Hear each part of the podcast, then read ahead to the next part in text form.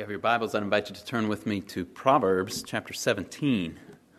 Proverbs chapter 17, we'll be looking at verse 22.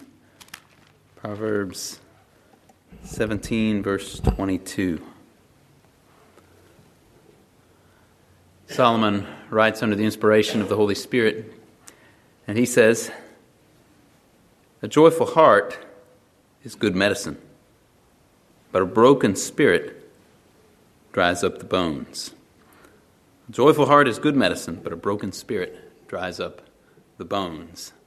Now, this is a wonderful text, yet there are some difficulties about it. As wonderful as the words of the verse are, and as wonderful as the subject upon which it touches, nevertheless, there are there are some difficulties and some dangers involved here. And I think that there are probably twin dangers associated with a verse like the one that is before us, this subject of joy, joy in the Lord, Christian joy. One is the great danger that the words could be misunderstood and misapplied, as if a Christian's joy was some kind of bury your head in the sand, ignore the hard facts of life, only think positive thoughts of psychological euphoria or something of that nature. This could be a kind of exuberance that would claim to be joy in the Lord, but yet a mentality that fails to grapple honestly and sincerely and face head on the evils in the world, like sin, death, disease, divorce, war, miscarriage, betrayal, persecution, loneliness, apostasy, and just plain old discouragement. Just plain old kind of run of the mill discouragement. These things happen. And anything that claims to be Christian joy, but yet fails to reckon seriously and honestly with these things, comes up short, very short, of the true joy that Christ gives to his people. And so Charles Bridges, a commentator on Proverbs, said, Liveliness needs a guard, lest it should degenerate into levity. Christian joy is a deeply serious thing. The froth and lightness that passes for it deserves not the name. As we said, there's, there's a danger that the words of Proverbs 17:22 could be misunderstood and therefore misapplied. But if that is one danger, then there is an opposite danger as well, and that is that the words could be completely marginalized, jettisoned, and unapplied. And this could be the trap into which the realists among us may fall. This is the person who recognizes head on the hard realities of life, the hard realities of the Christian life. They feel the weight of them, and they come to the false conclusion that though the scriptures speak a great deal of joy, doesn't really mean that we actually get to experience true joy in this life because life is just too hard. And such a person might say, It's all just so many castles in the air. I'll follow Christ because he's on my only hope, but don't expect me to be joyful about it because too many things have gone wrong in my life. Too many things have gone wrong in the lives of those whom I love. Too many things have gone wrong in the world as a whole. This is the attitude of those who would marginalize and fail to apply the words of Proverbs 17:22. But this attitude does violence to the scriptures and what it says about our lives in Christ and life in the kingdom of God. And so, think, for instance, of Romans 14. We were talking a little bit about Romans 14 this morning in Sunday school, but when Paul is talking about the kingdom of God in Romans 14, 17, he says the kingdom of God is not eating and drinking, right? These are, these are marginal issues. The kingdom of God is not that. But what is it? Righteousness, peace, and joy in the Holy Spirit. And therefore, if we marginalize the reality of Christian joy, we're striking at one of these central elements of the kingdom of God, as Paul defines it for us in uh, Romans 14 17. The kingdom of God is not eating and drinking, but righteousness, peace, and joy in the Holy Spirit. And if we fall into this, this attitude of marginalizing the joy of the Lord, we are acting and behaving as if we believe that God is a hard master. Kind of like that servant in the parable who believed that the Lord was a hard man. Therefore, he just hid his talent, buried it, and said, There you go, you can have it back. That's not the Lord. And so, if we fall into this trap, we're actually falling into the second half of the verse, right? Where he says, A broken spirit dries up the bones. Now, if we forget about the joy of the Lord, we're, we're living in the second half of the verse, whether by choice or by default. And the result is that it dries up our bones, it saps our vitality in our Christian life and possibly other areas of life as well. And this is not only detrimental to us personally and spiritually, it's also detrimental to our witness as well. It could appear to outsiders that the service of Christ is actually an undesirable service. Look at him. He's a Christian. Wow, he's miserable all the time. Serving Christ must be great. No, I don't want anything to do with it. So, what is the way forward then? How do we rightly understand and apply the words of Proverbs 17:22 in a fallen and sinful world?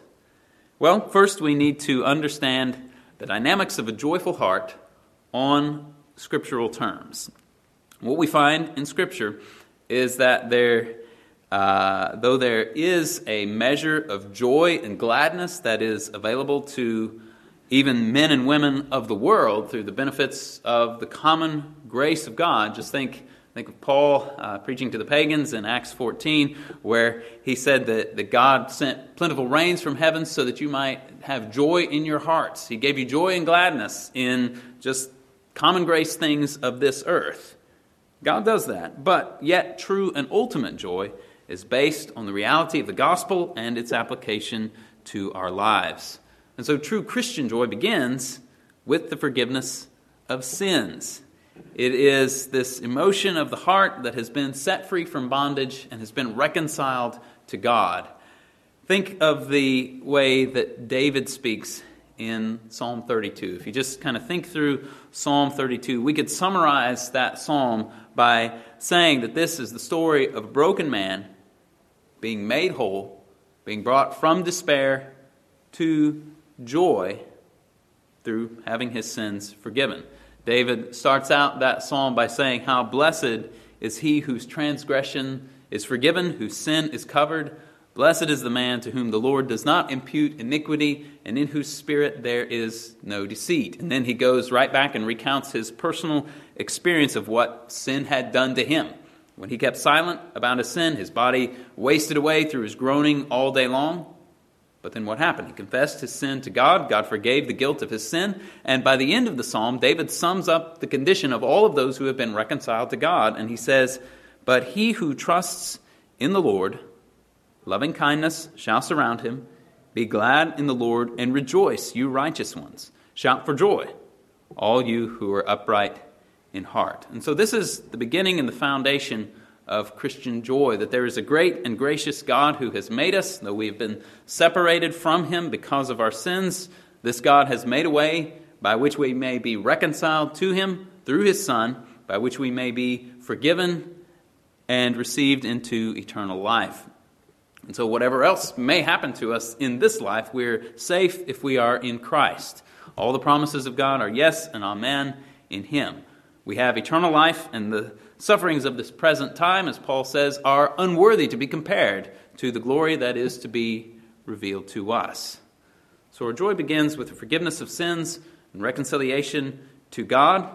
And our joy in this world, as we walk with Christ, then continues on as we abide with Christ, as we walk with Christ in fellowship with Him, as we walk in the light as He is in the light.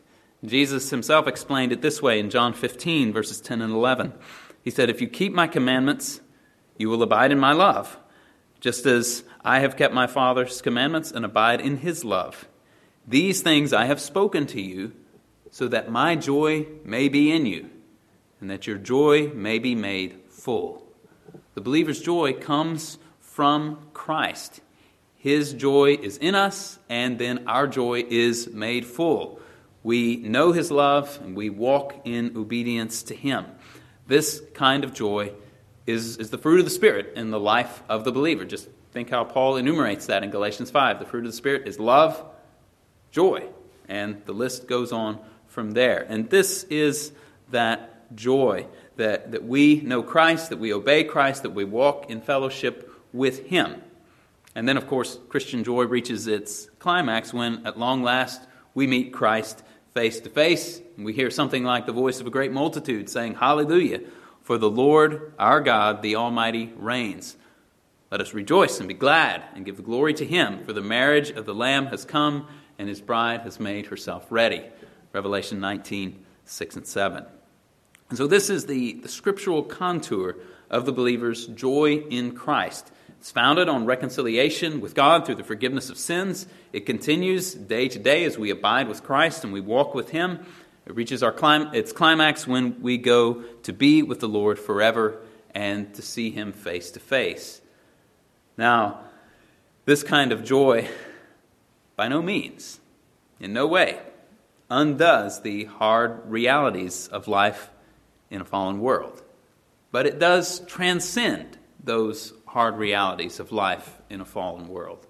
And therefore, we can have joy even in the midst of sorrow and difficulty and trial because Christ is greater than those things.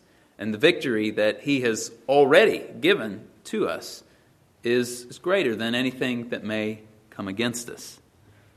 And then, whatever earthly joys the Lord may grant to us are simply icing on the cake, we could say right? These are uh, things that are legitimate pleasures that the Lord gives to us and allows us to enjoy. And these come in different to different ones of us in different ways. There are pleasures that come to us that are completely legitimate because they are granted to us by the Word of God, and we should rejoice in those things. Now, obviously, the, the joy of human marriage, the joy of a good meal, the joy of a good walk or a good climb up a mountain or whatever, these things are in no way in worthy of being compared to our joy in Christ. But nevertheless, it would be a sin and a shame not to rejoice in these lesser earthly gifts of God. And it's striking, I think, that we read in Deuteronomy 28 about the consequences that would come upon Israel if they departed from the Lord. And we read this in Deuteronomy 28, verses 47 and 48 Because you did not serve the Lord your God with joy and a glad heart for the abundance of all things, therefore you shall serve your enemies, whom the Lord will uh, send against you in hunger, in thirst, in nakedness, and in the lack of all things, and he will put an iron yoke on your neck until he has destroyed you. And the point is, this kind of judgment would come upon the people because they did not serve the Lord with joy and a glad heart for the abundance of all things, right? As long as they were walking with the Lord, the Lord was going to bless them with these earthly blessings, and they were to rejoice in the Lord and be glad in Him for these things. And if they didn't, there were consequences that would come to them. And so, then what does our text mean to say when it says that this joyful heart is good medicine? I think we can say that it means that a heart that is grounded on Christ and finds its joy in Him and rejoices in His gift is the heart that will be a soothing tonic to the one who has it.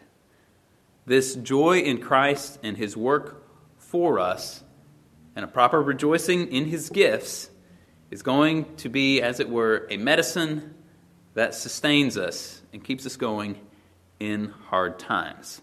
And as you all know, here in the world, very often things will go from bad to worse to really bad.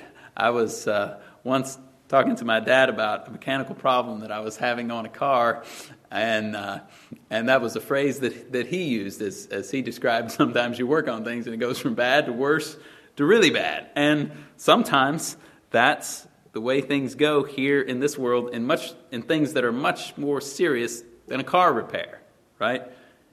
And if your baseline of operations for your heart and soul is not a heart that is joyful in the Lord, you may well get swept under by the current as things go from bad to worse to really bad.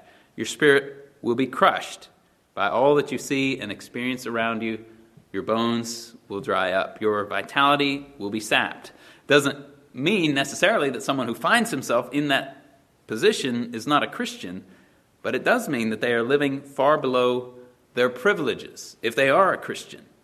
And is also contrary to the command of 1 Thessalonians 5:16, that command to rejoice always. Joyful heart is good medicine to the one who has it. And on the other hand, a crushed spirit is bad news to the one who has it. And though our text is not explicit about this, is it not true also that a joyful heart is good medicine not only to the one who has it, but also to everybody else around him? And is it not true that a broken spirit does not simply dry up and sap his or her bones who has that broken spirit, but it also kind of dries up and saps everyone else around them, or can at least have that tendency. Isn't this the way that it works? Isn't it a shot in the arm to be with someone who has a truly joyful heart in the Lord?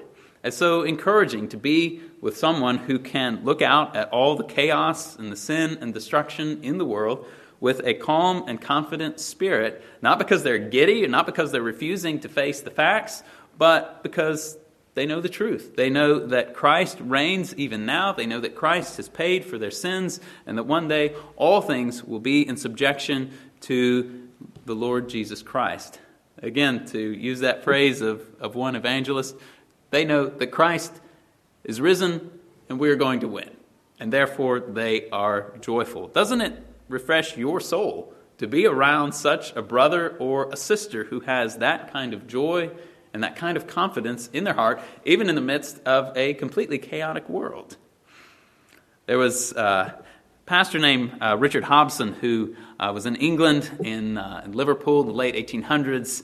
Uh, he was friends of, of J.C. Ryle, and hey, he wrote a, a very interesting autobiography uh, chronicling his life as a pastor. And he told about this, uh, this one woman uh, that was a member of his church, and uh, she was a, uh, a blind and godly woman. And he said that sometimes he would, he would meet her as they were out on the street. And he said it was her custom, as we met at times in the street, to accost me with, quote, I have a life buoy for you, or I have a bunch of grapes for you. And then she would quote some precious promise from God's word. Oh, it was so refreshing. Isn't that the way that it works? That a joyful heart is good medicine, not only for the one who has it, but also for everybody else around them as well. And I think the opposite is true as well.